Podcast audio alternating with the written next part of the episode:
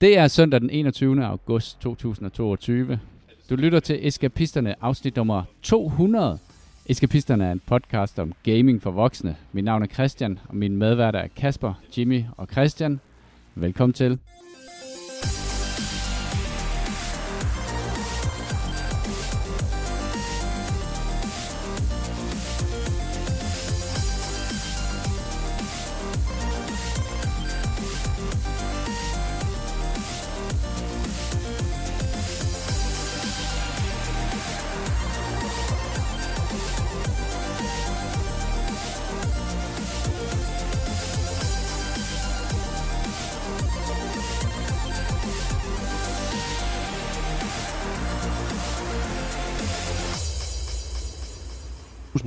Tak. Velkommen til afsnit nummer 200. Så vil jeg godt lige starte med at spørge, hvordan var jeres Ironman i dag?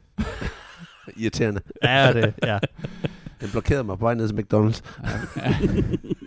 Jeg så faktisk, at der var flere mennesker, der stod og øh, skulle over vejen fra Silvan over til McDonald's, og måtte vente på de der øh, racerjern, der kom med cyklerne på deres Ironman. Jamen, så er det godt, at vi har politi hjemmeværnet, der ligesom kunne springe rundt. Så er der, ja, præcis. Der er nemlig de der, der lige pludselig, så har de, fået, så har de sat med fået en gul vest på, Mm. og så går der skrankepave i. Så piker, så "Ah, nej, piker nu, deres liv. nu bliver du lige her til, jeg siger, du må gå. Ja, Okay, prøv at stoppe mig.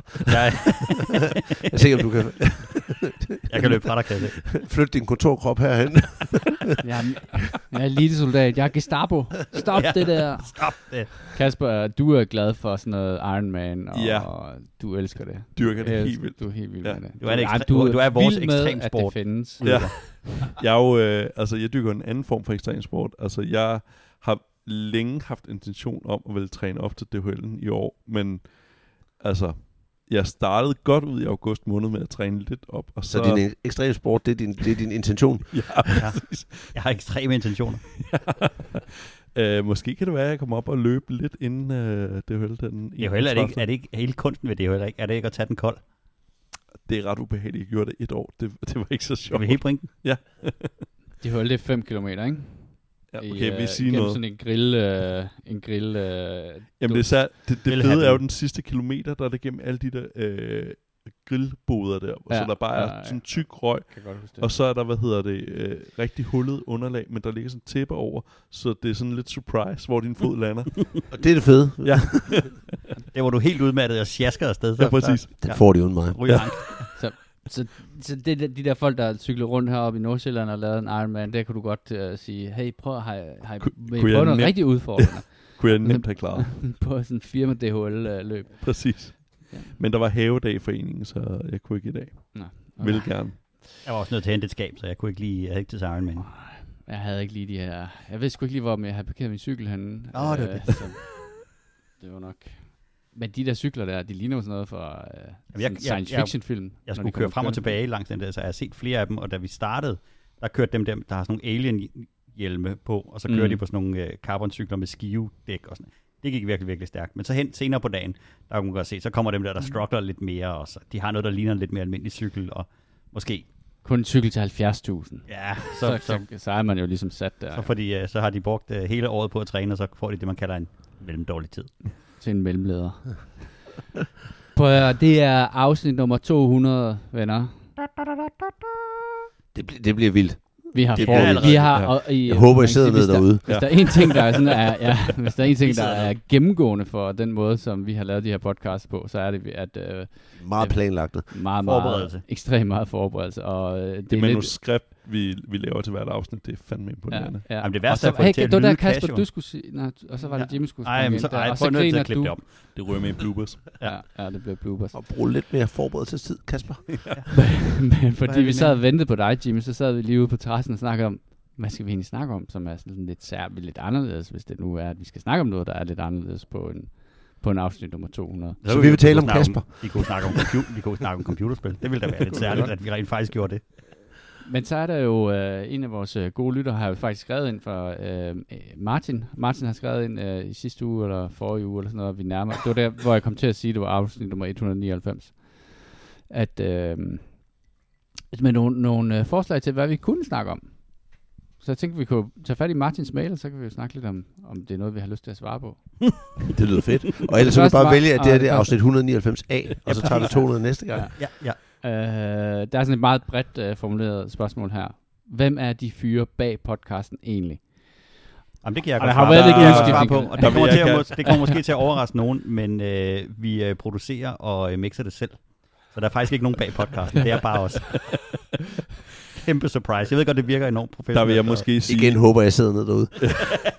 der vil jeg måske sige lige til Martin, at han lige skulle øh, kigge på årstallet 2022. Der er altså ikke sådan noget, man spørger om. Det er diversitet inkluderende. Man smider altså ikke længere sit billede med i CV. Det kan han simpelthen ikke spørge om. Vi starter med Kasper. Ja. Ja. Og du, du skal vælge et køn. øh, nej.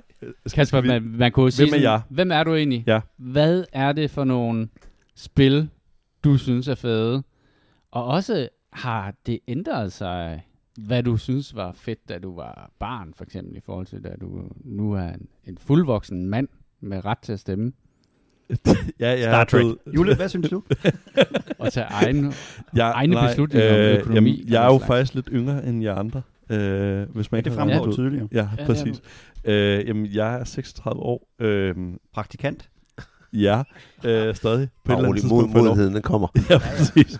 Øh, Frontalarverne skal nok gro sammen på et tidspunkt. jamen, og så... Ej, dejlige.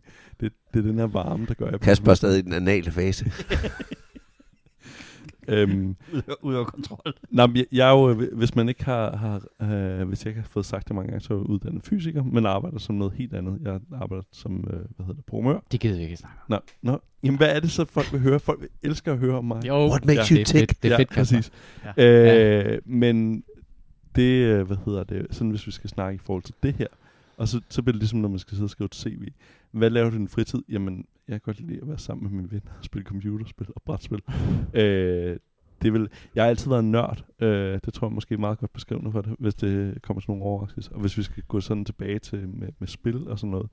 Øh, så nogle af de første minder, det er min far, der har en sådan sharp computer, øh, der tror jeg er fire år eller sådan noget, hvor han sidder og laver et spil på den, øh, sådan buble-boble-agtigt, og så fortæller mig så senere, at man optog de der programmer på The Voice sendt ud, og så sagde de, nu kommer programmet, og så trykker man optag på sin båndoptager, og så fik man...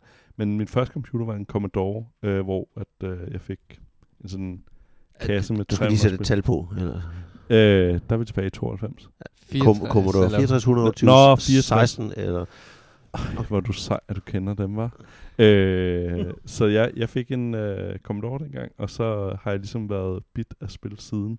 Øh, mit første sådan spil, sådan rigtigt, jeg spillede, hvor at jeg, jeg kunne huske sådan nogle store oplevelser med det, var i, har det været i øhm, øh, fritidshjem, hvor at øh, mig og en af mine venner, øh, stadig ven, øh, hvad hedder det, brød ind i, øh, hvad hedder det, personalerummet, øh, rummet, øh, og så sad Du skal lige være opmærksom på, at det bliver optaget det her. Kasper. ja, Han er kun Øh, 36. Ja, præcis. øhm, og så, så spillede vi øhm, SimCity, vi var helt vilde med. Øh, og så de der, hvad hedder det, pædagoger, øh, tog vores forældre til side og sagde, hvor forfærdeligt det var, at vi havde gjort det. Og der var jo sådan nogle voldsspil på den, øh, Doom. SimCity. Øhm, og så fordi de snakkede om det, jamen, så kan det, vil det godt være, at det, I siger er problemet, så begyndte vi at spille Doom. Men det, det vi synes i virkeligheden var sjovt, det var SimCity. Og her vi er lige nødt til at snakke om, vi er lige nødt til at lave en intervention. Hvis det her det ikke stopper nu, så bliver jeres børn byplanlægger. Ja, præcis. Det skal bare det skal stoppes. Øh, men det, de, de var bare meget opmærksom på, at der lå Doom på den computer, og ikke hvad vi rent faktisk spillede, at vi spillede SimCity. Hvorfor er det Doom liggende på den? Det er da mega, Jamen, mega det, uansvarligt. det, På lærerværelset. Nej, på øh, personalelokalet. Øh, men nej, øh, Ej, så har de siddet der med deres voksenprogrammer, når børnene er gået hjem. og jeg, jeg tror stadig, at ja, sådan nogle Doom-spil og sådan noget, jeg har spillet mange voldelige spil ret tidligt. Øh, Man kan godt se. præcis. Jeg synes lige, vi skal vende tilbage til, de havde ikke nogen, kon- altså de har ikke snakket om, at I var brudt ind Nå, på nej, nej. personale. Det var sådan lidt, jamen det er fair nok, men, men, men Doom, du ved. Ja, ja, præcis. Voldspsykopater. Hvordan øh, med, med spil, du godt kan lide at spille i dag, har de ændret sig igennem siden? Nej, øhm, jo, der er måske kommet nogle flere genrer til, men grundlæggende kan jeg stadig godt lide, altså sådan noget som SimCity og sådan, men jeg synes bare ikke, jeg har tiden til det. Mm. Øh, det synes jeg, øhm, og Civilization spillede faktisk også dengang det, det første, øhm, og det, det er noget af det sjoveste, og det står stadig som noget af det sjoveste for mig. Jeg spiller det bare bevidst ikke længere, fordi at den tids, altså jeg, jeg oplevede et år, øh, tror jeg, da jeg gik på fysik, hvor jeg tog det op igen, øh, hvor der røg to uger sommerferie under et enkeltspil uh, øh, Civilization. Det synes jeg simpelthen var for, ubehageligt på en eller anden måde, at der kunne ryge to uger sådan, uden jeg, jeg tænkte særlig over det. Uh, så det er ikke fordi, jeg synes, det er dårligt, men uh, jeg har jeg, jeg synes, det er skræmmende, at der, der kan ryge så meget tid. Og jeg kan også huske en juleaften en gang, hvor jeg fik uh, Sid Meier's Pirates, og uh, tog hjem og spillede, vi kom hjem kl. 22 eller sådan noget. Og så går i gang med at spille det, og så lige pludselig så øh, pauser jeg, så kigger jeg på klokken sådan 6 om morgenen. Det, øh, så jeg tør slet ikke bevæge mig omkring hans spil, fordi der er det bare sådan tidssink øh, af det. Øhm, og ellers så er det jo sådan noget som øhm, Gears og Mars Effect. Jeg tror, der er sådan af mine store... Øh, ja, og hvorfor, hvorfor blev det Star Trek, du kastede din, øh, din, din nørdekærlighed på, og hvorfor er det lidt sat? To grunde. ja. Øh, Bare to To, grunde. to del spørgsmål. jamen, Ja. faktisk... To ord ligesom åbner op som en blomst. Ja, faktisk så, hvad hedder det, opfordrede min far mig i mange år til at se, se Star Trek, øh, hvor jeg ikke rigtig lyttede til ham, fordi at mit indtryk af det var, og meget naivt, var, at det var bare sådan en uh, sæbeopera i, i rummet.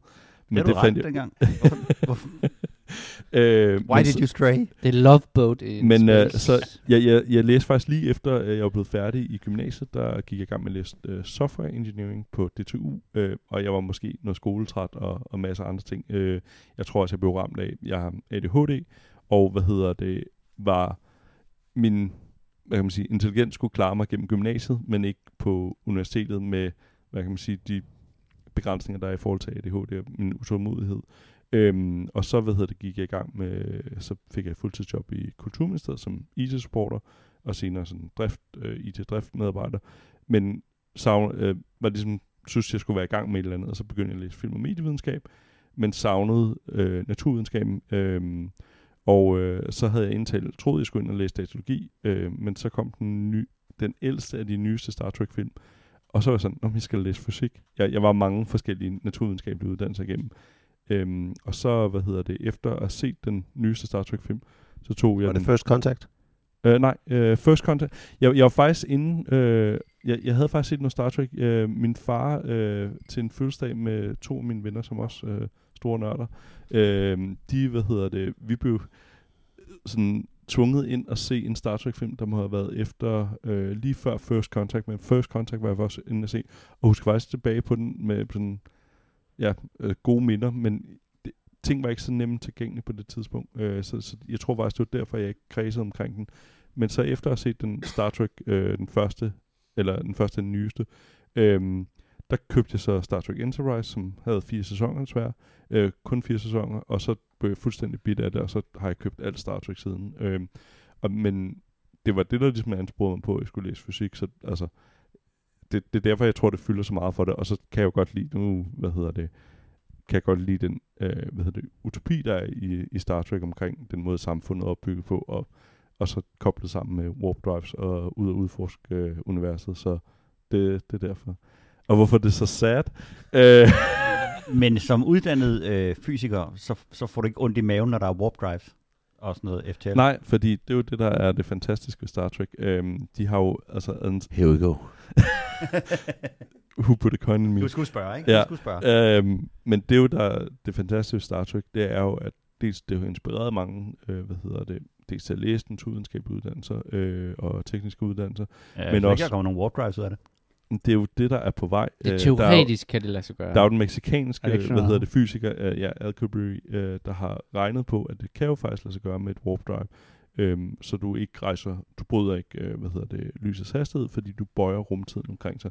Du skal bare bruge ufattelig mængde energi. Så det er faktisk sound at lave warp drive, uh, og der er seriøs forskning i. Jeg har en bog fra NASA omkring, hvor de har deres FTL uh, division, som har udgivet mange, hvad hedder det, papirer omkring at rejse hurtigere end, end lysets hastighed. Så det er, øh, I stand corrected. Ja, øhm, og det, er det er jo det, at jeg elsker rigtig meget ved, ved Star Trek, øhm, at der er den, hvad hedder det, den naturvidenskabelige sound ting i det. Selvfølgelig er der nogle, også nogle fjollede ting og så videre, men der er mange ting, der faktisk er funderet, hvorimod at øh, Star Wars, som jeg øh, ikke ser nogen modsætning i, men det er bare noget helt andet for mig, det er fantasy øh, med noget science øh, oveni. Øhm, så det, det er to vidt forskellige ting, og det er derfor, jeg også hvad kan man sige, har sådan to forskellige jeg sætter op på, øh, hvad jeg forventer af det. Ikke? Altså, Fedt. I forhold til din elevator pitch af, hvem er Kasper, det er, da- det, er- det, det, det, det, er da nok den dårligste Tinder-profiltekst, jeg nogensinde har hørt. Og lad os Jamen, der den er stod også specifik- noget andet på min... Øh, Den er specifik nok til, at hvis man swiper på den, så er der et match. Ja. Der, der stod også noget andet på min Tinder-profil end, end det. Der, der havde jeg faktisk en reference til skam, og at, øh, jeg, at mine venner har beskrevet mig som en menneskelig udgave af en Golden Retriever. Og det tror jeg ramte meget præcist. Okay. Christian, øh, dit liv med computerspil, hvordan det startede, hvordan, jeg, jeg, øh, jeg hvor hvordan det du, endte. ligesom, du og- ligesom skærper prismen her. Ja, ja. Men også hvis du har andre fritidsinteresser, jeg, har spillet, du jeg, har spillet, øh, jeg har spillet computerspil hele mit liv, stort set. Øh, og det startede med, at... Øh, Hvor gammel er du, Christian? ja. Er nu, der er jeg er født i 75, så jeg må være 47, 47, Sommer. 47 sommer. Godt de tur på stranden. Swipe right. Øh, nej, men det startede faktisk, det første computer, jeg havde, det var en Commodore 16, og inden der havde vi bare prøvet sådan nogle, øh, jeg tror det var de der Atari Pong øh, konsoller. Jeg tror gerne, folk vil vide, at jeg har arbejdet seks år med tekst-tv. Det synes jeg var lige en vigtig ting at få med. Jeg tror faktisk, folk vil betale Ja. for, at vi klipper for ud. KitKatten. Du Og er for så Quick OG, som de kommer, Kasper. Jeg har faktisk en, øh, jeg har holdt for flere medarbejdere, har jeg holdt en, en uh, to timers, øh, hvad hedder det, foredrag om tekst-tv. Så I siger bare til, hvis... Tekst-tv. Vi laver, no, vi laver lige Vi nogle, øh, hvad hedder det? Cricket-lyde. Ja, I skal I forestille jer en vindhæks, der kommer forbi. Nej, jeg har spillet computer hele mit liv, og det, jeg tror, det er en, det, det er en af årsagen, altså, jeg, jeg, jeg tror ikke, det er årsagen, for det havde jeg nok gjort uanset hvad, men min, min første computer, som jeg ejede, det var en Commodore 16, og det var faktisk, jeg synes faktisk, det var ret fed for sin tid, og så fik jeg lobbet mig til en uh, Commodore 64 øh, lidt senere, øh, og jeg fik aldrig lobbet mig til, altså, jeg ville rigtig gerne have en Amiga 500, det fik nogle af mine venner, Øh, men det fik jeg sgu ikke lov til. og jeg havde aldrig nogensinde spekuleret på, at det kunne gøre at sætte os bare sammen. It wasn't. det var ikke mit mindset dengang. Men min far var... Øh, min far var meget... Øh, han, han, han var syg, så han var hjemme. Han, han var en af dem, der havde... Øh, der skulle have en af de der hjerte-lungetransplantationer. Så han sad hjemme i nogle år og ventede på, at der var en eller anden øh, med en rigtig blodtype, der skulle dø. Kører motor. Så i den periode spillede han meget på min computer, når jeg var i skole, og så var det en ting, vi delte, når jeg kom hjem, så spillede vi sammen. Øh, jeg havde jeg kan huske, spillet noget øh, Boulder Dash. Oh, meget det har jeg også på. spillet rigtig, rigtig meget. Ja, jeg, jeg skamspillede noget, der hed øh, det der Commando, hvor du den der lille blå soldat, der Ja, løber rundt ja, på sådan nogle ja, ja. baner. Jeg vidste, hvor alle kom hen. Jeg gennemførte det engang, jeg husker 25 gange i træk, og så havde jeg uendelig, jeg, jeg havde så mange liv, at tælleren ikke længere kunne registrere antal liv, jeg havde. Det så minder ikke om noget andet, du... øh, Nå, men det er nemlig Det, det- du stoppede det er nemlig den det. tankegang der. Og der har været det der højdespringer altid. Øh, altså, dengang spillede man jo alt. Jeg, I modsætning til nu, hvor jeg spiller få spil, spillede jeg dengang mange spil. Fordi da man så kom til Commodore 64, hvor du fik diskettestation, eller først båndstation, så du skulle sidde med fuck med den der ABC-turbo, hvor du skulle Mm. få den der kærv drejet, så de her striber passede, når du havde cracket et spil.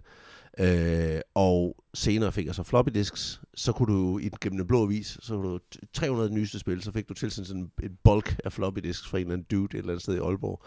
Og så, øh, så kunne du bare gå i gang. Så der spillede jeg virkelig mange forskellige spil. Og, øh, altså, og det var sådan noget som, øh, elskede Defend of the Crown, elskede Paperboy og øh, Rainbow, Commando, Airborne Ranger. Ja, alle de der jeg ting. havde et, øh, sådan en, i, i den der øh, station med 300 spil der, der havde ja. jeg faktisk et, øh, som var, øh, da Luke han flyver ind og skal øh, ja, ja, smadre dødstjernen ja, der, den havde hvor man også. ser det der... Øh, og det var så meget grid, sort, Ja, ja, sort præcis, det der grid. Teknisk tegning det, nærmest. ja, ja, det, det prøvede, det, det, nede i Stay on. Target. Ja, nede i ja, den præcis. Der, Ja. Der er sådan kanal. noget vektorgrafik, ja. Ja, Ja, præcis. præcis. Den, Og der var nemlig også noget, der hed Stunt Car Racer, som også var sådan noget vektorgrafik-agtigt. Det var også ret fedt. Der var mange, mange fede spil dengang.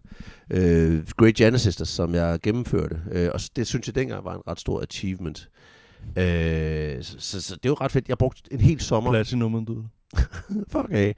Jeg brugte en hel sommer med en kammerat i sommerhus, hvor vi trak alt sat tæpper op og for at spille øh, Bart's Tale 3, øh, som havde sådan et code wheel, der fulgte med. Som, fordi vi havde købt det cracket, så fulgte det ikke med, så skulle jeg have ham duden til at kopiere, fotokopiere sit og sende det til mig, så vi kunne lime det sammen. For man skulle nemlig teleportere sig rundt i dimensioner i det spil, og der skulle så dreje på det der hjul hver gang for at få en kode.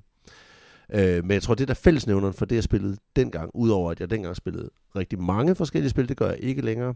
Fantasy har altid på en eller anden måde været med i mixet hos mig. Øh, så var der det, så kom der Ultima Online, som jeg brugte rigtig meget tid på det første rigtige online MMO, øh, og så brugte jeg rigtig sindssygt meget tid på, øh, el, øh, hvad hedder det, øh, EverQuest 2, da det kom. Og det kom nemlig lige før øh, World of Warcraft kom ud. Så jeg hoppede på den bølge sammen med nogle venner, og vi skamspillede der med en amerikansk skill, så jeg skulle stå op der, når kæresten gik i seng, og så skulle jeg ud og raide. Øh, og jeg, havde, jeg arbejdede på at få sådan et ur, der bare havde sådan en vibrator-funktion, så jeg ikke vækkede hende, når jeg skulle op. Øh, og hun synes, jeg var en kæmpe idiot, og det, hun havde formentlig ret. Og det er hårdt arbejde, og i hvert fald jeg var, jeg var så en af de der to guild leaders, det er sindssygt hårdt øh, managing arbejde at få sådan en guild med 100 folk eller 200 folk fra hele verden til Men det har lært dig alt om at have et firma i dag. det er skide øh, ledelseslag, ikke? Øhm, men, men, men jeg tror fællesnævneren for øh, efter, efter dengang med Commodore 64, hvor man spillede mange forskellige spil, fællesnævneren for alle spil, jeg spiller, og de spiller stadigvæk spiller, det er, at jeg spiller, jeg spiller aldrig, næsten aldrig spil, bare for at lige at fylde tiden ud. Jeg spiller næsten aldrig spil, som bare lige skal have et sjovt lille loop eller underholde mig. Jeg spiller kun spil, som jeg kan kaste sindssygt meget fordybelse eller tid i på en eller anden måde.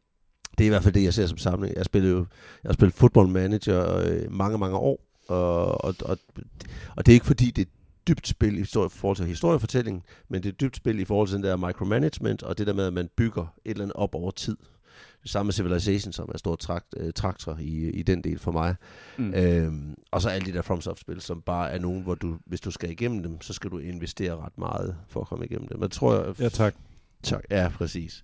Og det er jo, øh, jeg har spillet, du ved, de der Skyrim og Elder Scrolls og bla bla bla. Jeg har, jeg, jeg elsker faktisk sci-fi, men jeg har aldrig været en stor sci-fi-spiller. Jeg spil, spillede det gamle Elite, dengang det kom, og jeg har jeg spillet en lille bitte smule EVE Online. Men det, blev, det var, jeg følte, jeg kom for sent med på bølgen i Elite, for jeg havde, eller i Ja. ja. EVE Online, jeg havde fornemmelse af, at jeg ville rigtig gerne have været med ombord tidligt, og fordi jeg ikke kom det, så var jeg sådan lidt frustreret over at være kommet så sent med på det, på en eller anden måde. Jamen, altså, og på EVE øh, Online, der havde en, øh, hvad hedder det, øh, ekskæreste, som spillede det, altså det var i beta, og havde været med til alle de der fanfester, og jeg var faktisk med op til en fanfest med hende.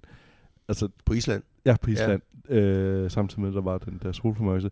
Det var så vildt at være deroppe, fordi jeg, jeg i- Jo, jeg ved godt, hvad EVE er, men jeg har hørt det sådan til der spreadsheet øh, online. Øh, men det var så vildt at være til det, og høre om alt det der, og den der passion, og hvor meget de snakkede omkring det. Jeg stadig ikke spillet det, men at høre alle de der, det var vildt fascinerende til, til, til alle de der talks. Der var nemlig Ja. forskellige talks øh, om forskellige områder i øh, Men det er jo sådan en slags ja. Ja. parallel virkelighed, Ja. øh, som virkelig tager sig selv meget alvorligt. Og, og har, Den der, øh, de har det jo jo- det folk jo i business. Ph.D., øh, der er Ph.D. i, hvad hedder det, økonomi ansat, der udgiver økonomirapporter omkring økonomien i, i EVE Online. Ja. Ja. Øh, altså, det er virkelig, virkelig fascinerende. Øh, Det var det metaverse, før der var noget, der... Præcis. Nogen, der ligesom synes, at det var smart at stå og sige, at nu skulle vi i gang med metaverse. Det har eksisteret længe. listen up, Zuckerberg. Og så kan man så sige, at jeg ser kategorisk aldrig nogensinde tv. Jeg ser tv, når jeg vil se en fodboldkamp, Mm. øh, og jeg ser tv, eller jeg bruger tv'et eller min computer, eller whatever, hvis jeg vil specifikt vil se en serie eller en film. Men jeg ser aldrig nogensinde tv. Og de første mange år, hvor jeg boede her i Birkerød, havde jeg faktisk ikke engang, øh, hvad hedder det, en tv-pakke.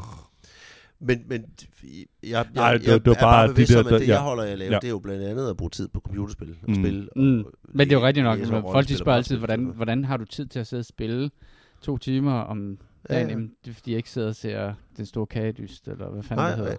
og Ja. det- Store bagdyst. Jeg savner det ikke, det fænger mig ikke. Respekter, Og- hvor du arbejder. Can't do it. Kage.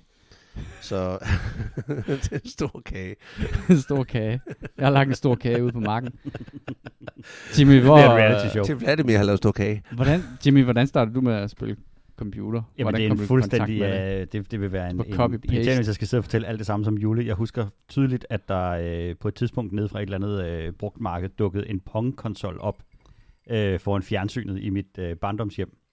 Øh, og så sad man der og spillede øh, og, og, og forestillede sig, at man var i gang med at spille en, øh, en bordtenniskamp. Øhm, og lige fra det startede, så udviklede det sig så til, til hvad hedder det, øh, så var det Commodore 64'en, Mm. øh, der kom ind i hjemmet. Og der, der, dengang der spillede man jo det, der var. Altså, jeg nåede aldrig, tror jeg faktisk, at få et, øh, et floppy-drev til min, øh, til min 64. Alting var båndstation. Så, øh, så jeg byttede øh, bånd med, øh, med Thomas og Michael og de andre nede fra, fra folkeskolen. Og så sad man med det der ghetto blaster, man havde fået til sin konfirmation, og, sådan, og spillede båndene over. Og så langsomt så degenererede det jo i kvalitet, så det blev dårligere og dårligere. Når nogen, der ligesom havde et nyt bånd med, så, blev det, så var det jo noget, noget helt sindssygt, når de der cracked bånd, de, de, øh, de, gik, de gik hele klassen rundt. Det kunne godt tage en måned, inden alle ligesom var færdige med dem. Og det har, øh, det har udviklet sig hele vejen fra den der, og jeg tror, jeg kunne mærke lige fra første gang, jeg satte mig ned og tænkte, det her, det kan et eller andet særligt, som, som jeg kan drømme mig ind i. Øh, og jeg har også lige siddet og prøvet at, at være ned af memory lane med, hvad jeg har spillet. Jeg kan huske, at jeg spillede rigtig, rigtig meget Who Dares Wins, Oh, som er Det jo basically. Commando. Ja, igen, ikke? Det er et godt spil. Det er et super godt spil, men man skal nok... Øh, jeg, jeg tænker, min fantasi var bedre dengang, end den, end den er i dag, når jeg kigger tilbage på det her øh, pixelerede billede, øh, hvor jeg skal gøre mig en lille smule umage for at se, hvad der er soldater og hvad der er palmer. Men, men dengang, der var det jo, det var jo øh, fuldstændig realistisk for mig, at jeg var, at jeg var med i den her øh, ørkenkrig. Og så spillede jeg også sindssygt meget Giant Sisters med, min, øh, med mine venner, dengang man havde et, øh, et joystick til sin øh, Zipstick. 64. Og det er jo øh, det vildeste kopiprogram af Super Mario. Men Super Mario vil du aldrig nogensinde kunne få fat i, for der er ingen af os, der havde adgang til, øh, til at komme i nærheden af at have en, øh, en Nintendo-konsol. Gianna selvfølgelig de Sisters, hvad, hvad var den til? Det var Det var til, til øh, Commodore 64. Okay, yes. Øh, og den, der er så en, en, det er en, en hel historie for sig selv, hvordan den blev taget ned med copyright og alt muligt andet. Men, men øh, den der, øh, de meget, meget tidlige konsoller, øh, hvad hedder det, øh, Nintendo Game Watch, øh, Mm. mm. bip-spillene, var også øh, helt vildt. Og jeg husker meget dengang, der spillede man det, der var. Altså hvis man havde et spil, så spillede man det. Og det er jo derfor, at der nogle gange var nogle ufattelig dårlige øh, spil, man, man fik spillet helt vildt meget igennem. Men allerede dengang, der kunne jeg huske, at noget af det, der fængede mig allermest, så var det de her øh, adventure-spil. Point and click adventures, eller øh, jeg startede længe endda også med sådan nogle text-based dungeon-spil med, der er en skov mod nord, gå mod syd, agtig, ikke? Og så havde du sådan et meget, meget begrænset input-sæt. Men den der med at skulle udforske noget, der lå inde bag skærmen, øh, synes jeg altid var, var helt fantastisk. Ja, De her LucasArts var jo sindssygt fede. brugt enorme mængder af tid på de der LucasArts. Og jeg husker den der romantik i, at alle sad og spillede den derhjemme om aftenen. Men så når der var en eller anden, der havde fundet ud af at putte det her flyt ned i, øh, i, i food-processoren, og så var der kommet krummer ud af det, så løb man over og fortalte det om i skolen, og så løb alle sammen tilbage og gjorde det, og så var en, der fandt ud af, at hvis du lagde de krummer bestemt sted, så kom der en fugl. Øh, og så på den måde, så var det ligesom... Øh, det var, Zack McCracken. Ja, præcis. Det var sneakernet dengang, ikke? Hvor at, øh, at når du fandt ud af et eller andet, så skulle det bare, skulle det bare videre, fordi der var ikke noget sted, du kunne slå op. Du var, altså, det var dengang, hvor du kunne skrive ind til spilproducenterne på brev, og så gav de dig et hint og skrev tilbage. så der var ikke nogen, øh, der var ikke nogen walkthroughs eller, eller YouTube eller noget som helst i den der øh, kaliber.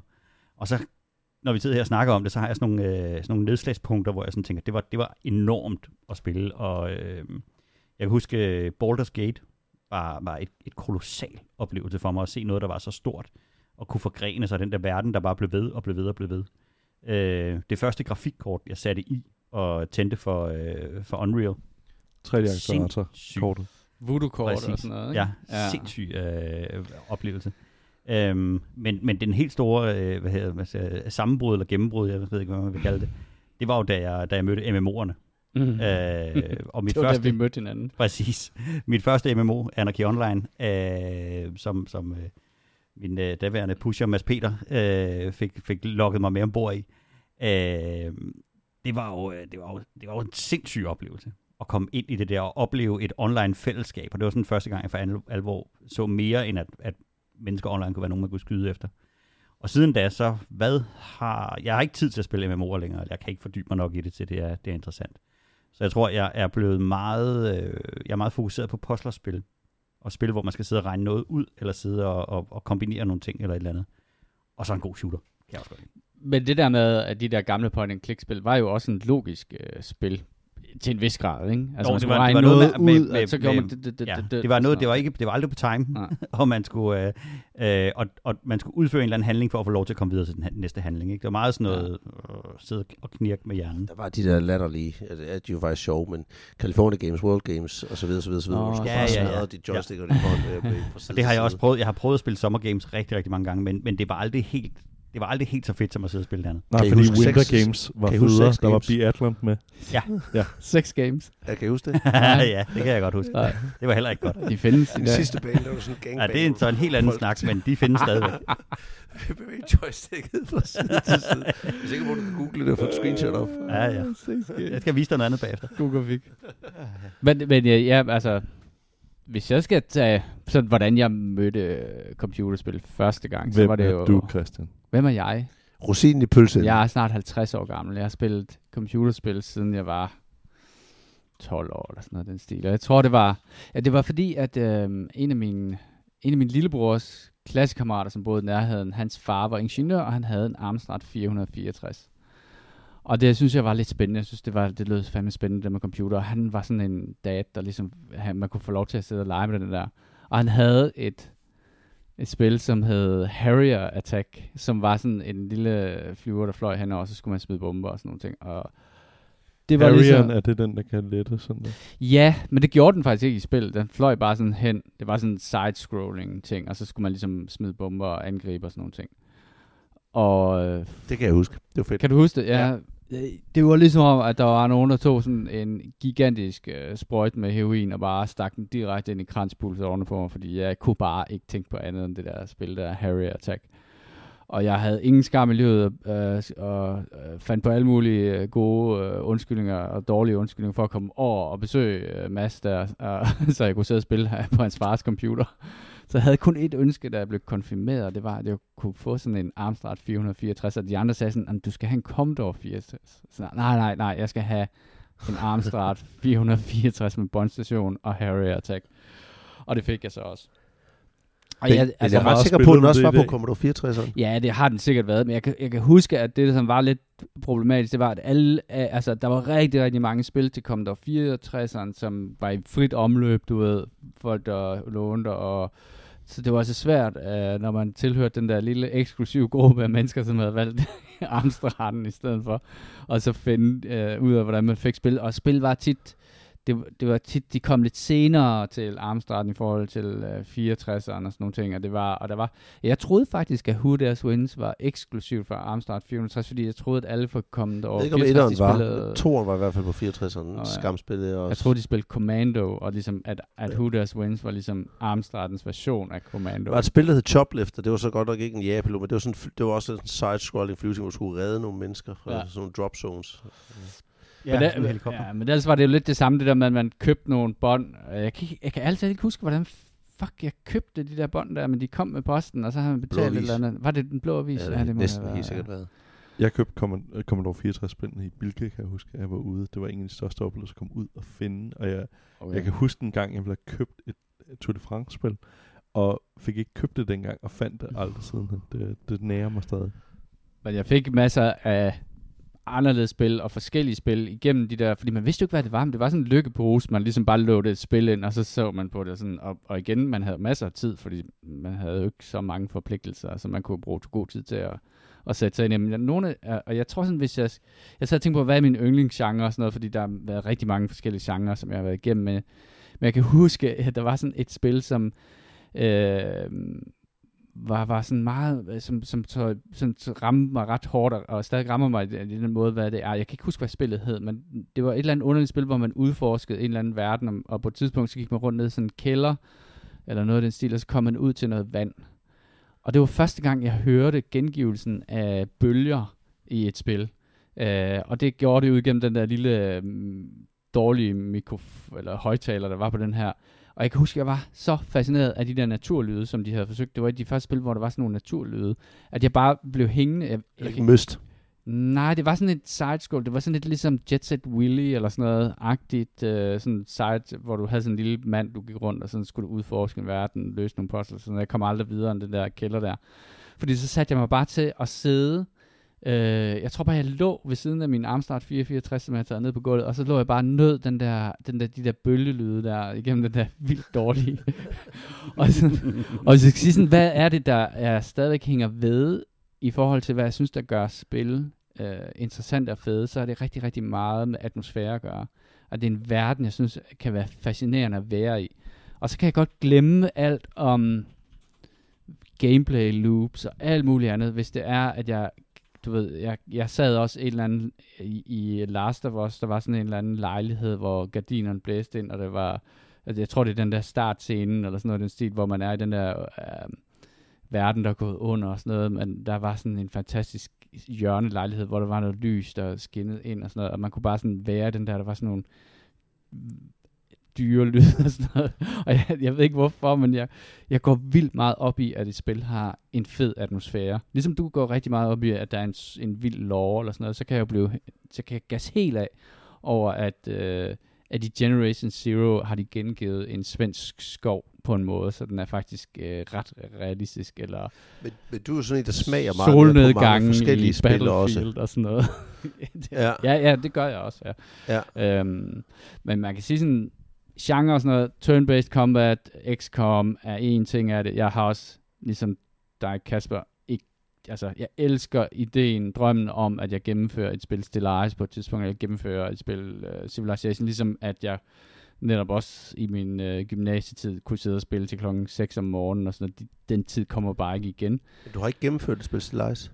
Jeg har aldrig gennemført et spil Stellaris. Jeg har startet utrolig mange spil uh, Det tager, Stellaris. de tager jeg har jo aldrig, jeg har- tror kun, jeg har haft tændt, altså ikke på spillet, men det tager, det tager længere til at spille en Civilization, eller hvad? Du kan definere det. Du kan, du kan faktisk definere, hvor, hvor, om du vil have et langt endgame, et langt midgame, eller, eller, så du kan faktisk godt kort det ned. Men, men jeg går jo altid efter, at du ved, at det skal være den der totale episke rejse, ikke? hvor jeg bare sådan, og det er samme med Rimworld, har jeg aldrig gennemført et spil Rimworld. Jeg har startet rigtig mange spil Rimworld, op og sådan nogle ting, og det, øhm, det, det der med at gennemføre er, øh, Men for Stellaris synes jeg også, at problemet er, og også det, nu du snakker om, øh, skal vi koble tilbage til, hvad podcasten hedder, men eskapismen, det er vel det, der er det grundlæggende i det. Altså den der, det er jo lejen, altså ligesom når man legede ud på, ja. altså i, i folkeskolen. Men Stellaris, der synes jeg faktisk, at problemet for mig er, at når den kommer over i, hvad er det, midgame, endgame i den, der er en, der spillede karakter, hvor at for mig var, ligesom når jeg spiller, øh, nu har jeg ikke,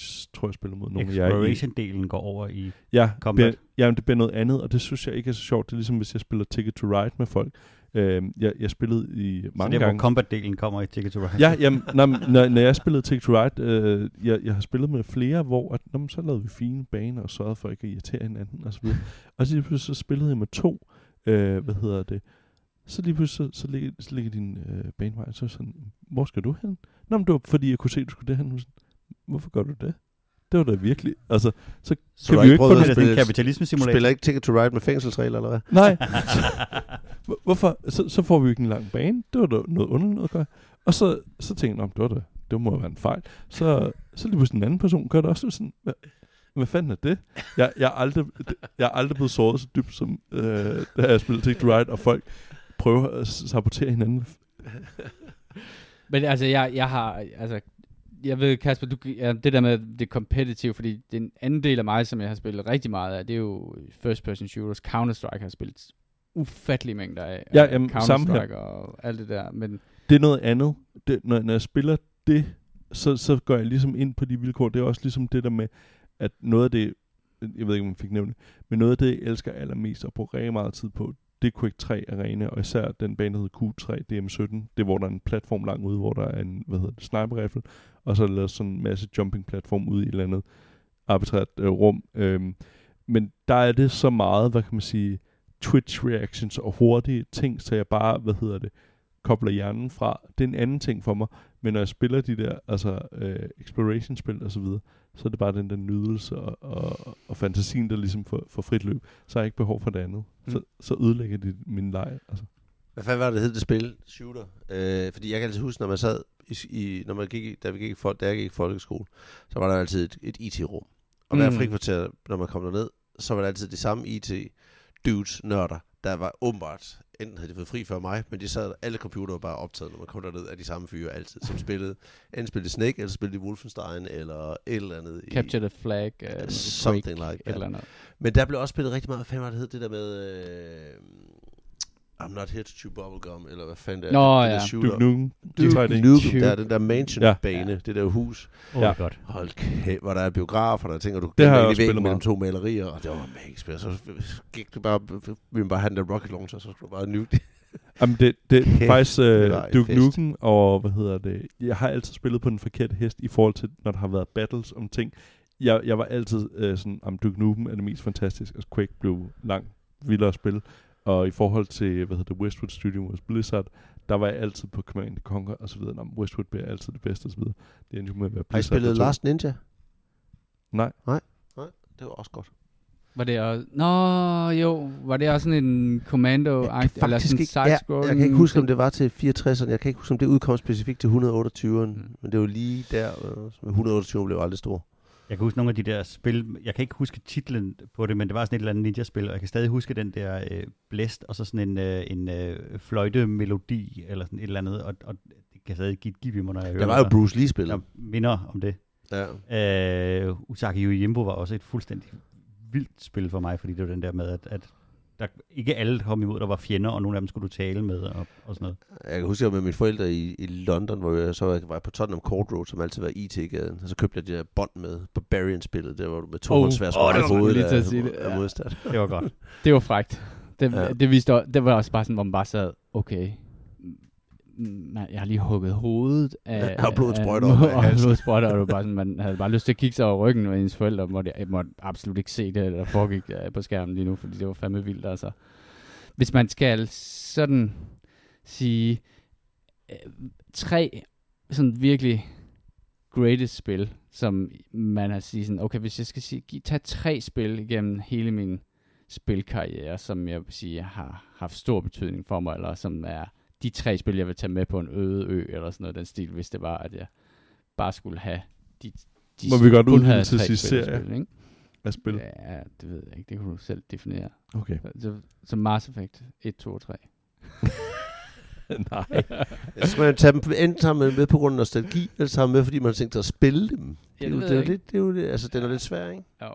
Jeg, altså, jeg ved ikke, om jeg kan holde det til tre. Men jeg i hvert fald, jeg, Civilization, øh, jeg har spillet 5 meget, jeg har spillet 6 meget, jeg har spillet de tidligere meget, men 5 er den, jeg har spillet mest. Jeg synes faktisk, 6 er bedre nu. Civilization vil helt være, sikkert være en af de, jeg, der vil være på listen over ting, som jeg overvejer. Football Manager giver sig selv. Mm.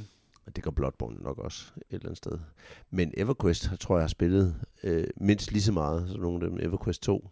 Øh, så ja. Og jeg oh, spiller ja, også ja. alle de der, altså, de, der var masser af de der fanspil. Jeg spillede rigtig meget Dragon Age, så de udkom.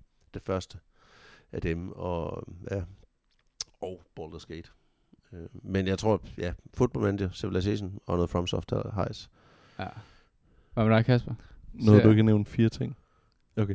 Jeg, jamen, så, jeg, jeg udvider Skru til fire, for ellers, skal det, eller, ellers bliver det svært, fordi altså, for mig uh, Civilization, og der har jeg svært ved at bestemme, hvad for et af det, det skal være. Og det er mest fordi den der magiske udvikling, der er i det Ja. spil. Øhm, Altså være klog ligesom mig, og så bare sige Civilization. nå ja, jeg siger Civilization. Uh, jeg har spillet øh, Iron 2. Uh, ja. Og så Quake 3, øh, fordi det er det ubetinget, jeg har haft det sjovest med. Øh, og jeg leder efter stadig et spil, øh, der, der giver mig samme følelse af hastighed. Mm. Mm. Øh, og så Mars Effect-serien og Gears of War-serien. Det er, altså, at, ja, det er fire ting, men det er absolut de ting, der står stærkest for mig, sådan spilmæssigt. Øhm, og som jeg jo også, hvad kan man sige, har, har spillet igen. Jeg har øh, spillet, hvad det Quick Life, tror jeg, det har jeg spillet også nogle gange. Mm. Øh, der må jeg dog indrømme, at øh, der er meget få tilbage, der spiller det, og de er virkelig, virkelig gode. Øhm, Så nu er på 5. This is not a name, Kasper. nej, There nej, are det, det, rules. var, det, var, det var Quick 3. Du er en af dem. Hvis du fik en gul vest på og stod til cykelløb, så vil du også sige, nej, nu Ja. venter du lige til, jeg siger til, før du må. ja, øhm, nej, men det, det, det er dem for mig, der står størst, og det er svært. For, for mig kan jeg ikke rigtig tage en af dem ud. Det er også sådan, ligesom, hvad er din yndlingsfilm? Jamen, der er, altså, eller hvad er din yndlingsret? Jamen, jamen jeg, jeg godt, der er en, den er dessert, jeg godt kan Chokoladepudding. lide. Jamen, hvad som bolo? Ja, hvad, hvad spiser du først? Ja. Jimmy, har du øh, tre, tre bud på sådan et spil, der bare har defineret dig, eller din spilsmag, eller bare Du må all- godt fire, time men ikke fem. greatest Jamen, jeg kan... Jeg, game of øh, the, the Øh, life? Doom-serien har betydet enormt meget. Ja. Øh, de forskellige iterationer af, af den har været enormt vigtigt øh, i forhold til, hvad jeg har, har spillet, og hvordan den der udvikling er sket. Også den nyeste, dit sick fuck. Ikke den aller sidste, den kan jeg faktisk ikke særlig godt lide, men den, der kom før den, den Godt, kunne jeg godt lide enormt, godt lide. 2016 Doom, ikke? Øhm, helt sikkert vil jeg tage, tage noget, noget shooter med, og det måtte godt være, være måske 16 Doom, den, den, har jeg, den er jeg rigtig, rigtig glad for. Og så vil jeg tage en, øh, en god postler med, Tametsi. Øh, det er noget af det, der kan, der kan sætte mig... Øh, Tametsi, det er... Øh, Det er det, du har snakket om for nylig, ikke også? Ja. Øhm, og så tror jeg, vil jeg tage en... Øh, og hvis jeg så kunne tage Lucas Arts serien med af Point and Click Games. Oh, Det ville være glad. Det ville være That's glad. cheating in a cool way. Jeg var også sej. ja. Du er sej, Kasper. Okay, så, så det 10 napper jeg... Øh, Jeg tror også, jeg vil tage Counter-Strike, fordi Counter-Strike, alle dens variationer og mærkelige mods og sådan noget, jeg har spillet gennem tiderne, og har haft så sindssygt meget sjov. I dag er det ikke Counter-Strike, der er det Hunt, men, men de der, hvad det hedder, shooters, hvor man investerer så meget i, at man, man føler, man bliver god til, at man ligesom kommer ind i, i en anden verden, end bare at være... Jeg har fundet de- et loophole. Har det? Øhm, jeg kunne bare sige Der er en mexikaner, øh, der har regnet på, at man godt må have flere spil med. Øh, ja, nej. Quake Engine, fordi Hvis du rejser tilbage i tiden. Quake Engine, oh. den, Nå, så, så får jeg jo lov til at sige alle, hvad hedder det, Half-Life-spil Og alle med Unreal. mods. øh, Ja. Og Unreal Engine, fordi så dækker den både Mass Effect og, hvad hedder det, um, bliver spillet altså ikke bedre af. Du tager dem altså Mass Effect og Gears of War Jeg synes, vi skal putte Kasper på en øde Det Ja. eneste, han har med, Så- det er Unreal Engine, så kan han sidde og bygge ting i 3D. Ja. Undskyld, Christian. Ja, altså, og så... Vi jamen- Vi lægger lige timestamp i den også her. Ja, de, de XCOM, XCOM-spillene, som er de her, hvad der også, og jeg tænker egentlig, ja, der findes jo- XCOM, var det, da du øh, var på universitetet, du spillede det, ikke? Også Ja, det var det. Jeg kan huske, at mig og Bo havde besluttet for, at når vi afleverede vores andenårsopgave, så måtte vi købe et spil, og vi havde hørt om det her XCOM, som, eller det hed UFO Enemy Unknown, da det udkom i Danmark. Og så købte vi det, og så tog vi hjem til mig, og så hvad det, um, spillede vi det hele dagen, og vi øh, rendte rundt ude foran en nedstyrtet UFO, og vi kunne ikke finde ud af, øh, så vi skød på UFO'en, og hvad det hedder, indtil til allersidst på eftermiddagen, hvor vi fandt ud af, fordi vi vidste ikke, hvordan man kommer ind i den her UFO, man skulle bare gå hen og stille sig foran døren, så gik døren automatisk op, ligesom du ved, dørene i et S-tog, du ved, man står der foran den. Men vi brugte flere timer, hvor vi bare listede os rundt ude i buskadset og, og sne os ind på den der UFO der. Efter det, så var I bare fanget i Bilka i flere dage. Okay, ja, det, det var kæmpe magisk. Uh, ja, altså, hele den verden der er omkring uh, min, kombineret min store interesse for, for UFO'er og så uh, strategispil. Så hvad vil du tage med? Du siger Counter-Strike, Ja. XCOM Ja, de to. Um, og Sekiro. og uh, Elden Ring. jamen, så vil jeg jo nok tage sådan en MMO med. Jeg har spillet ret meget, meget Jimmy Mutcher i... Kæft, hvor var det smukt, vi måtte sige, Annika Online. og, øh, men det er jo en tid, der aldrig kommer igen, men det var bare sådan en fucking definerende tid, og det, det betyder også, at der er et gigantisk hul i den tid, hvor, det ved jeg ikke, frem til 2013 eller sådan noget, hvor jeg kun spiller Annika Online, og, øh, og så bliver, af, bliver så afløst af World of Warcraft, hvor jeg ingen, altså, hvor jeg bare ikke har øh, berøring med, hvad der udkommer af nye spil og sådan noget, fordi at hele min verden var det der Men det er jo også okay. øh, MMO. Ja, jamen, det synes jeg da, det er. Nej, det er ikke okay. Det vil være en Øh. kedelig podcast, hvis det var der, vi var i dag. ja, ja, det ville det nok. Så kunne det være, det var Men, men, en ja, og, det, og så kan man bare sige, at jeg, mit liv er bare ikke lige indrettet til at spille MMO'er, og jeg, øh, samtidig er det jo fedt, fordi det er jo bare sådan, MMO'en er jo også det der, ligesom folk du ved, gik forbi den lokale bodega og fik en øl med vennerne og sådan noget, så var det jo, så er det også et sted, hvor man logger ind og bare lige sluder og, og, hvad det hedder, og slår nogle monster ihjel, mens man, man, man sidder og, og decompresser efter en lang arbejdsdag. Det, det er nok det, hvor at, øh, man kan sige, at, at sådan nogle samtaletjenester som Discord og sådan noget går ind og bliver ligesom den der, det der mm, sociale space, og så er spillet kan egentlig være alt muligt andet, fordi du hele tiden har kontakt med dine venner, og hele tiden kan, kan sludre og snakke om, hvad der står i avisen, eller hold da op, sikkert det har regnet i dag. Jeg synes, det er interessant, at der er ikke nogen her, der har løftet et flag for... Øh, og det må være fordi, at det er bare et spil, vi ikke længere har betragtning. Jeg synes bare, det er lort. Der er ingen, der har nævnt Fallout. Ja. Altså de der, ja. Men Jeg kan huske, I havde en gang i ja, tidlige det dage, der. Bo med en special podcast omkring Fallout. Ja, det er rigtigt. Ja, og, og Fallout var et meget, meget stort spil. Altså, jeg synes, det betød enormt meget, men, men ja, det, er, det er ikke et af dem, hvor jeg, hvor jeg sådan står tilbage og sådan fuldstændig lamslået. Jeg har, brugt, jeg har brugt virkelig, virkelig mange timer på det jeg kan huske Fallout, øh, som jeg kan huske, kom det efter XCOM, men var jo også en turn-based. Grunden til, at jeg begyndte at spille Fallout, var fordi, at det var turn-based, og, det, og så var det sådan lidt frækt i forhold til XCOM, fordi det var sådan, hvor man virkelig, det var virkelig blodigt, og hvad hedder det, meget, meget sådan, det var sådan lidt edgelord-agtigt, ikke? i forhold til, at man kunne optage sin egen pornofilm, eller man kunne skyde de gode, og man kunne, øh, du ved, være et svin og sådan noget. ja. Ting, ikke? Det kan man jo ikke. Det var, i XCOM er man jo klart helten, øh, organisationen, der forsøger at redde verden og sådan noget. Ting. Og der var den XCOM, eller hvad det Fallout var sådan den frække dreng i klassen, og så er det jo udviklet sig til et enormt franchise, som, som jo selvfølgelig har stadig elementer af det der. Så jeg, jeg kunne godt have valgt, jeg kunne godt have valgt sådan nogle spil som, som det, men jeg tænker bare, at Men var Fallout de første af dem lige så store for jer? Altså fordi, jeg husker det som, var det ikke Fallout 3, der var ret altså definerende på en eller anden måde? Fallout 3 var den, der skiftede til et first person view. Ja. Og det blev så en, en fuldstændig immersion i den der. Men det 1 og passer, 2, den det var i det der 15. isometriske turn-based combat. Ja, Ikke? det omkring, tror jeg. Ja. jeg kunne bedre lide turn-based, isometrisk. Det kunne Og det er også derfor, jeg kunne, be- jeg, jeg, de der, hvad hedder det, Wasteland jo, som er det spil, som inspirerede Fallout, som jo har også har fået sin egen genfødsel og, og hvad hedder det, serie og sådan noget, og er stadig et fremragende spil. Jo, hold, de, i modsætning til, til Fallout, så holdt de jo fast i det der isometriske, øh, hvor man ser det. Altså, sådan, og der kan man sige sådan, er du mest til, jamen jeg er mere til, så skulle det være, jeg er mere til sci-fi, end jeg er til fantasy. Ja, Ja. ja. Øh, og det har jo altid været, og Fallout har jo været, det, jeg har ikke spillet Baldur's Gate og sådan nogle ting, og det, så spillede jeg jo Fallout-serien i stedet for. Men du har vel spillet, ligesom os andre fornuftige, har du vel også spillet rigtig meget Might and Magic, ikke? Heroes of Might and Magic. Øh, ikke synderlig meget. Nej, okay, det spillede jeg, jeg, ret meget, ja, jeg Ja, også. det, det fik jeg godt Men nok også i sci-fi, der spillede jeg så meget. også, øh, jeg spillede bare en, en overgang sammen med en kammerat faktisk. Vi mødtes og satte os sammen og spillede rigtig meget Wing Commander, og spillede rigtig meget Masters of Orion. Master of Orion spillede jeg Ja. helt ufattelig meget af. Det var fedt. Ja, og toeren også. Øh, ja, fremragende spil. Men det var Øh, meget sjovt, fordi der var, nogle, der var nogle spil dengang, hvor der kunne man rent faktisk mødes og så bare sidde og, og snakke om det, der skete på skærmen, fordi der ikke skete sådan super duper meget. Men jeg husker, vi sad fire drenge i, uh, i, i, i 8. og 9. klasse og spillede Defender of the Crown. Mm. Og det var jo helt fantastisk, og nu skulle der skydes med ballister efter den der mur, og Ja. alting var jo, var jo relativt simpelt i det, men det var sådan noget forsøg på at gengive billeder på den der, og så skulle man vælge dialog, og, og, og, og det var bare, en, altså det var sådan en hel verden, hvor man sad og, og rådte sig sammen om, og, og den der film, hvor man selv bestemte, hvad der skete, ikke? Men jeg havde da Ultima Online udkom. Det var det første. Var Richard Garfield hernede, ham der, der kom med det, tror jeg. Øhm, der havde en kammerat, der hed Thomas, som cyklede ud til mig, dengang boede jeg i Møltønder. Øh, ud- jeg, det var der både i Sønderland. Så cyklede han ud til mig, og så kom han, og så sad vi og ventede på flere timer på, for jeg havde, øh, hvad hedder det, DSL-modem, eller sådan et eller andet, IDSL, tror jeg det hed dengang. Vi ventede på simpelthen på, at ISDN. ISDN-modem, tak, yes.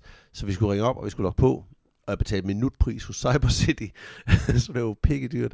Øh, og der var så meget, øh, der var så meget kø for at komme ind, og når man kom ind, så laggede det ret meget. Øh, så det var virkelig, at vi sad brugte sindssygt mange timer bare på at komme på, så kom vi på, og så begyndte vi at rundt i sådan en by, hvor man ikke kunne blive slået ihjel. Så snart du blev for ude i byen, uden for byen, kunne du blive slået ihjel. Og man kunne PvP fuldstændig uhæmmet. Mm. Øh, og det var ret fedt, så vi brugte sindssygt meget tid til at starte med, okay, nej, vi gør det her, vi, vi er kloge. Så nu bygger vi mange, at man kunne bygge sådan nogle fancy shirts, og blive god til at sy, og, sådan, noget. og så solgte vi dem på markedet, tjente penge, tjente penge, tjente penge. Fik købt et svær, fik købt lidt rustning, fik købt lidt grej, og så løb vi ud, og så blev vi slagtet, alle vores ting blev stjålet. Og vi havde, jeg tror, vi havde brugt to-tre dage på at få, få samlet nok sammen til at få bygget det der lortegrej. Og alle folk, de piskede jo bare ud og pissede rundt. Så det var, det var tider. Det var gode tider, og det var, ja. Og det, øh, drømmen om at lave sådan et spil øh, findes jo stadigvæk, ikke? Men det, der er ikke rigtig nogen, der har turde gøre det. New World var sådan, egentlig i sit oprindelige scope, var det jo en MMO, som skulle være lidt derhen af, ikke? Altså sådan, ja. men blev så ret hurtigt skælet. Og så, Det syrede, det var, altså de så- der combat, de der instance combats og raids, de føltes Mm. aldrig lige så komplekse og krævende, som de for eksempel gjorde i EverQuest 2, Nej, nej. og formentlig også gjorde i uh, World of Warcraft. De var, De var meget mere synderligt til at gå til. Ja. Og krævende, det var, det, altså det var meget tydeligt, når der var klistret på bagefter, ikke? Ja, i New World. Ja. Ja, ja, det føltes lidt sådan. Det tror jeg også. Man ville gerne, at det havde været godt. Godt, så tror jeg, så tror jeg, at vi har fået en fornemmelse af, hvem vi er. Hvis der er nogen, der... det er bare fire boomers, som Ja. er sådan nogenlunde parallelt Ja, for bare forhold til. Men øhm, skal vi have lidt anbefalinger? Øhm, Kasper, Ja. du er jo tilbage igen, så hvad hedder det? Vi skal ligesom have lukket, lukket op for Vi lægger også lidt timestamp ind her. Ja. Ja. Jamen, altså, dels jeg har jo noget for, i forhold til sidste afsnit, hvor jeg ikke var med. Jeg, jeg lige tænkte, jeg lige skulle runde I'm af. Jack's ja, complete ja. lack of surprise. Ja. Øhm, altså, hele Star Trek-diskussionen, det behøver ikke at rigtig Er det, gå nå, ind det er feedback nu. øh, Det er feedback ja, nu. ja, det er feedback. Okay, modtaget. Øhm, Hvorfor det, kan du godt lide Star Trek, og hvorfor er Firefly bare bedre?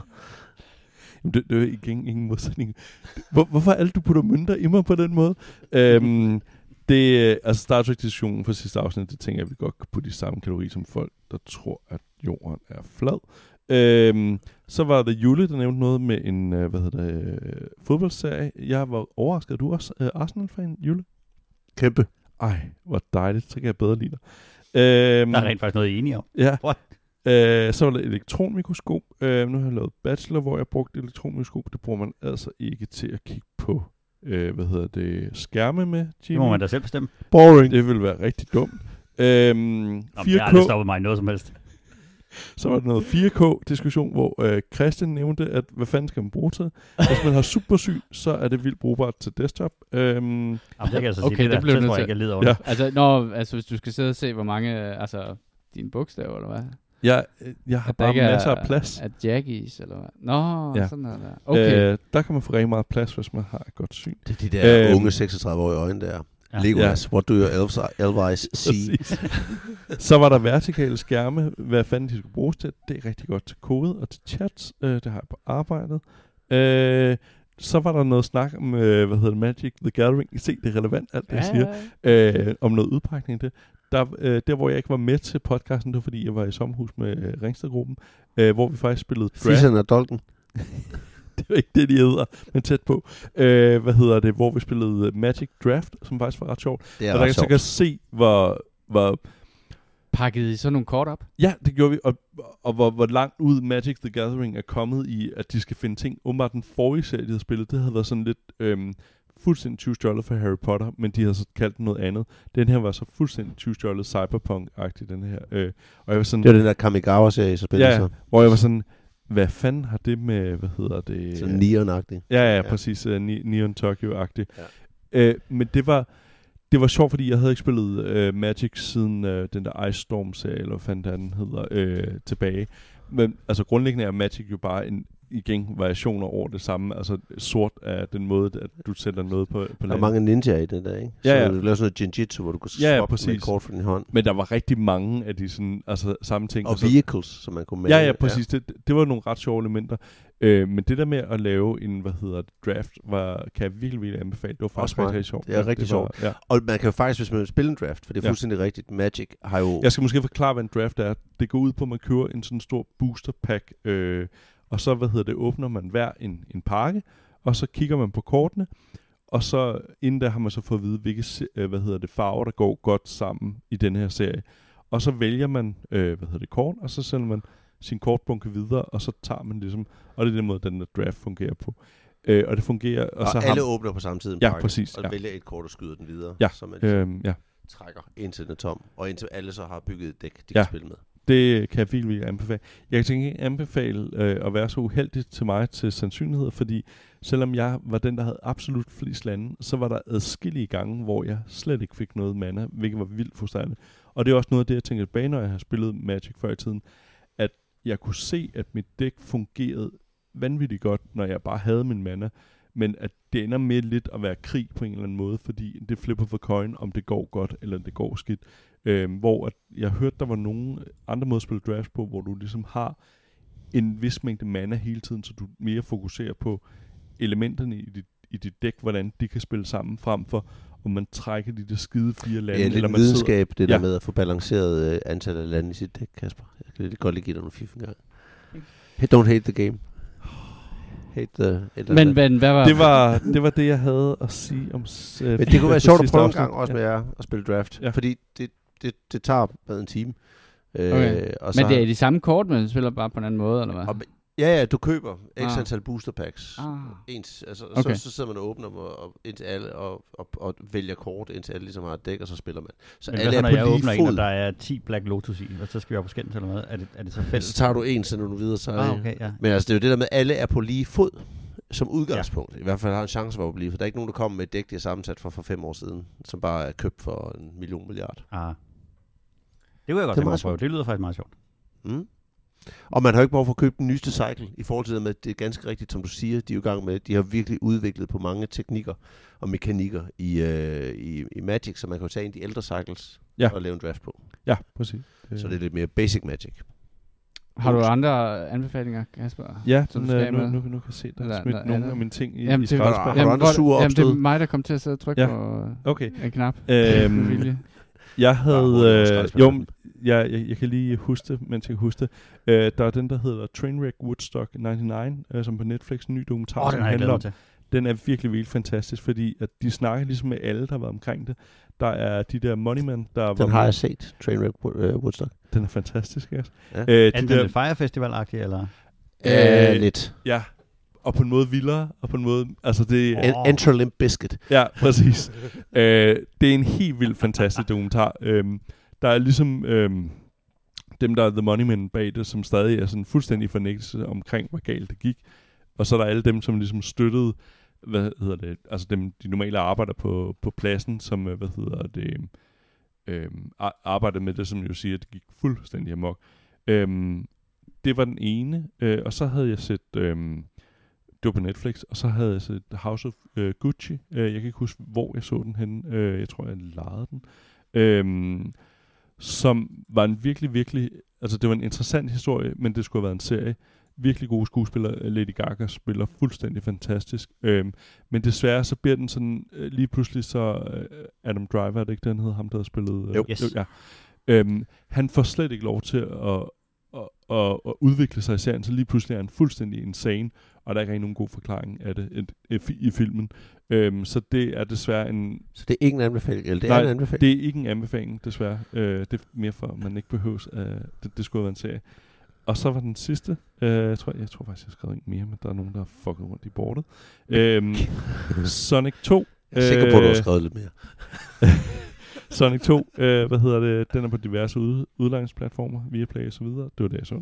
Øh, det er ligesom etteren en ret underholdende film. Øh, lad være med at forvente for meget af den, men i, hvad kan man sige, i, øh, hvad hedder det, denne her podcast øje med, med omkring spil og så videre, så er den faktisk ganske underholdende. Skal vi så hoppe til vores segment, der hedder ikke anbefalinger? Ikke anbefalinger. Har du noget der, Christian? Nej, der Jeg har en der- ikke-anbefaling. Ja. Nej, det er faktisk ikke. Det er vel en, det er en, det er en, det er en slags mellemting. Det er, øh, hvis man trænger til en, øh, en, en tømmermandsfilm, hvor man absolut ikke skal forvente for meget af, så... Øh, Action Jackson. Action Jackson film, så, så skal man se Day Shift på, øh, på øh, Netflix. Jeg faldt i søvn til den, og vi stoppede den. Det er en eneste gang, det er sket. Det er, øh, det er, den, den skal man virkelig ikke forvente så Jeg meget. har gjort for under, under alle Star Trek-film. Ja. Det er en, øh, det er en forsøg på at lave en, øh, en, en slags hip-hop vampyrfilm, hvor øh, Jamie Foxx han er øh, vampyrjæger, Jamie Foxx. og så vil de gerne bygge sådan en, en eller anden lore op Ah. omkring det. Mm. Og, men hvis man nu er fuldstændig forelsket i, øh, i virkelig, virkelig old school hip-hop og i Snoop Dogg, så, øh, så er den faktisk, øh, den er faktisk meget sød.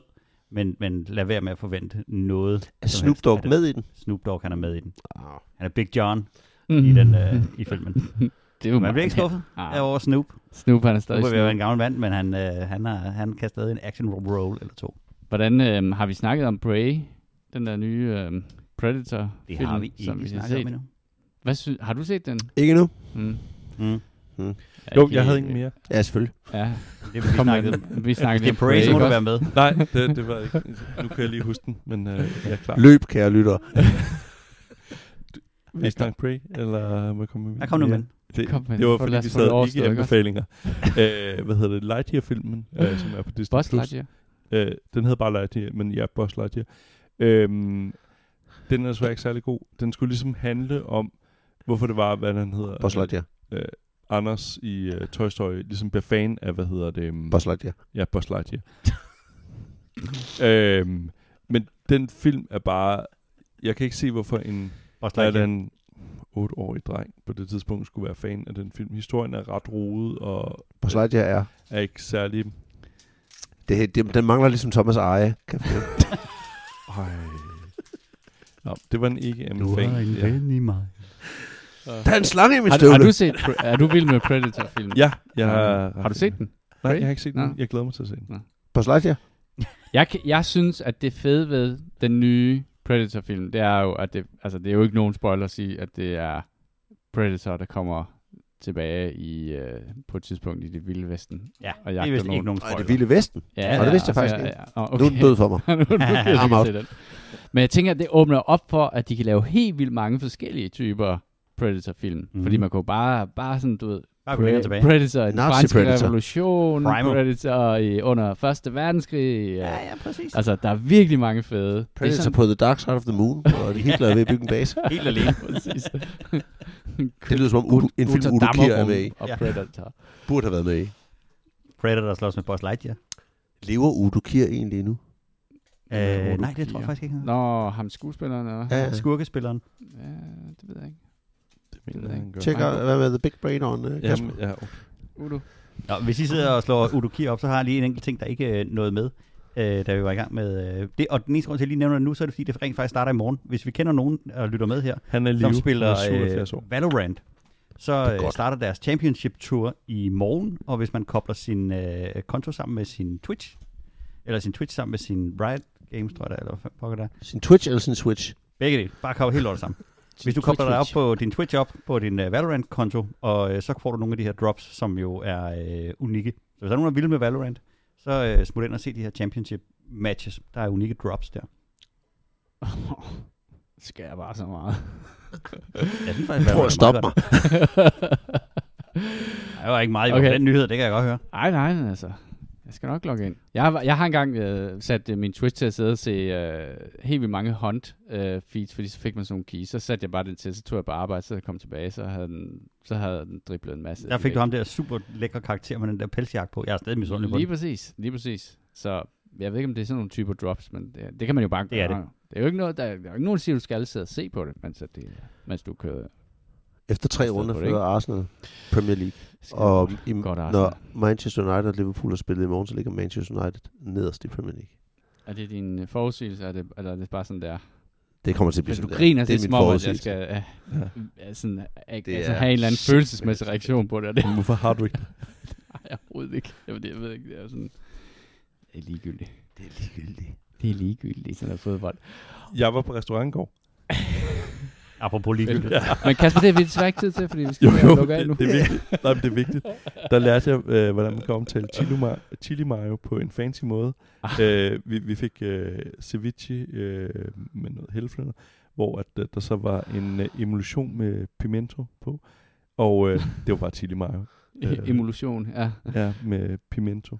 Øh, chili mayo, på, sagt på en fancy måde. Det er fandme Nu ved jeg ikke, om jeg kan sove i nat. Man kan på den. noget. Jeg holder vejret til næste gang. gang. næste gang jeg er på Burger Bar. Chicken and Burger. Du sætter barn højt for.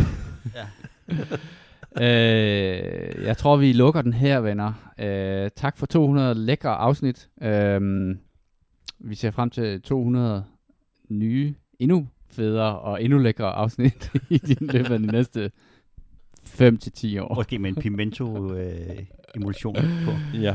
Ja, så er det Salt Bay herfra. øhm, husk, at du kan skrive ind til os, det du kan gøre på vores uh, Gmail. Det er escapistpodcast at gmail.com.